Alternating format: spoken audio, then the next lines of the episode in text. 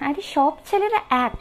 মেয়ে দেখলেই ছোক ছোকানি স্বভাব পারফেক্ট নেচার বলুন তো, কয়জন ছেলেকে জীবনে কখনো না কখনো এই কথাটা শুনতে হয়নি? আমার মনে হয় কম বেশি সব ছেলেরাই এই কথাটা শুনে এসেছে।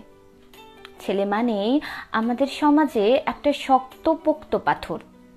যাদের কাঁদতে নেই, যাদের কষ্ট পেতে নেই যাদের মন ভাঙা বারণ।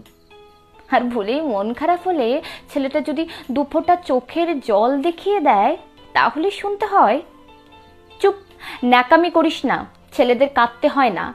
ছেলেরা কাঁদলে সেটা ন্যাকামি। আবার অনেকেই বলেন, এই মেয়েদের মতো কাঁদিস না তো? কথাটা শুধু মেয়েদের ছোট করছে সেটা না।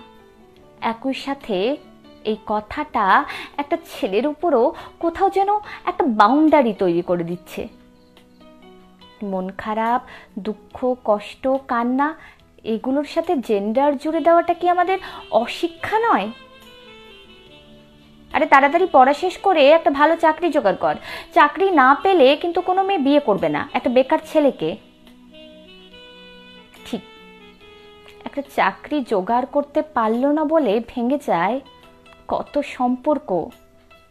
চার চার বছর, পাঁচ বছরের একটা অভ্যেস নিমিষে মুছে যায়। জাস্ট বিকজ ছেলেটা একটা চাকরি জোগাড় করতে পারল না বলে। মেয়েটা ওর নতুন সংসার আর নতুন সম্পর্কের ফাঁকে ভুলে যায় পুরনো অভ্যেসের কথা। পুরনো বেকার প্রেমিকটার কথা। চাকরি না পেলে ফ্যামিলি গ্যাদারিং বা কোনো অনুষ্ঠানে গেলেই শুনতে হয় কিরে?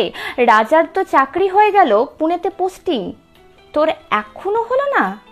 এবার একটা কিছুতে ঢোক। আচ্ছা তুই এম করছিস না কেন? হিউ স্কোপ আত্মীয়গুলো জানে না এম কোনো পাড়ার দোকানের এক টাকার টফি লজেন্স না। ওটা পড়তে গেলে মোটা অঙ্কের টাকা লাগে। এবার সংসারের দায়িত্বটা সামলা। বড় একটা ছেলে বাড়িতে আছো, অথচ পায়ের উপর পা তুলে লাইফ কাটাচ্ছ? ছেলে হয়েছ, দায়িত্ব নিতে শিখতে হবে। ছেলে মানেই দায়িত্ব। ছেলে মানেই একটা শক্ত পাথর, যার ভাঙতে মানা।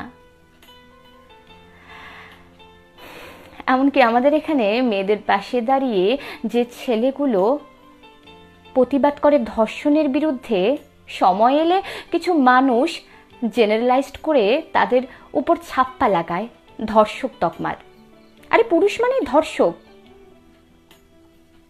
এই দেশে ছেলেরাও বডি শেমিংয়ের শিকার হয়।